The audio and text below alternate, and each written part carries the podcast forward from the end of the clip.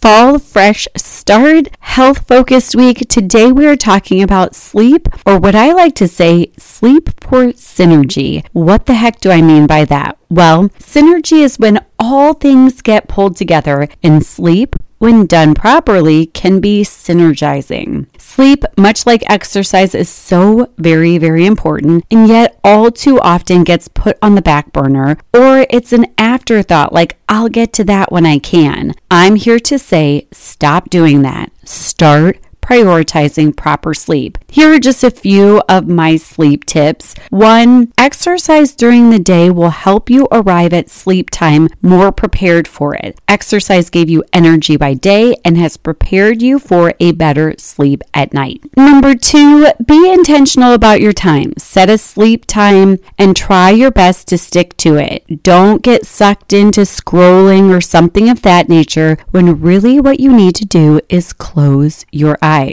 Number three, brain dump any worries or to dos for tomorrow into a journal on your nightstand. Number four, commit to even just a few pages of reading from a leisure reading book, but don't get too sucked into it. Reading can be nice and soothing and a calming way to then drift off to sleep. Five, set up your sleep space for success preferably darkness, but if you can't create pure darkness, put on a sleep mask. Silence is preferable, but if you don't do silence or that's not an option where you are, consider a sound machine. A scent can be calming and help you drift off to sleep easier such as lavender. Sheets of a high quality can be helpful. There's so many different varieties and options of sheets, whether you want something like warm and cozy, like a flannel, or you want something, there's these new sheets that are somewhat self cleaning, so you don't have to wash them as often. I mean, it's wild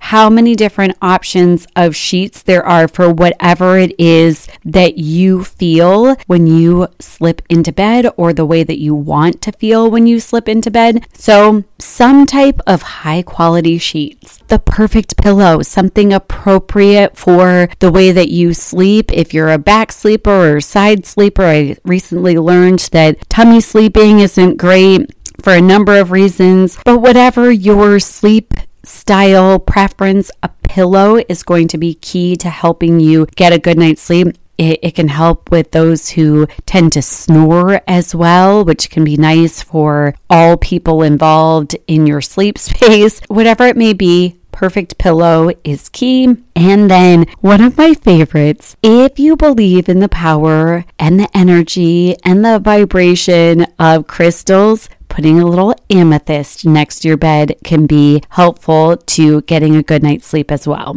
Then, if all of this fails, or if you just want to preemptively stay in front of getting that good night's sleep, you could also consider doing legs up the wall for a nice, relaxing, calming, meditative option before you hop into bed. Or while you're in bed, you can work on some breathing techniques. I have lots of podcast options for breathing techniques ones that give you energy, options to calm you down, whatever it may be. Breathing techniques can come into play. And then having mantra, doing a mantra meditation before bed instead of having all these swirling thoughts in our head, really focus in on a positive mantra, and that can help you drift off to sleep as well. So, Point being, by taking these steps to get a good night's sleep, you are pulling all of the good stuff from the day, all of the learning that happened, all of the memories that you want to keep stored, all of these things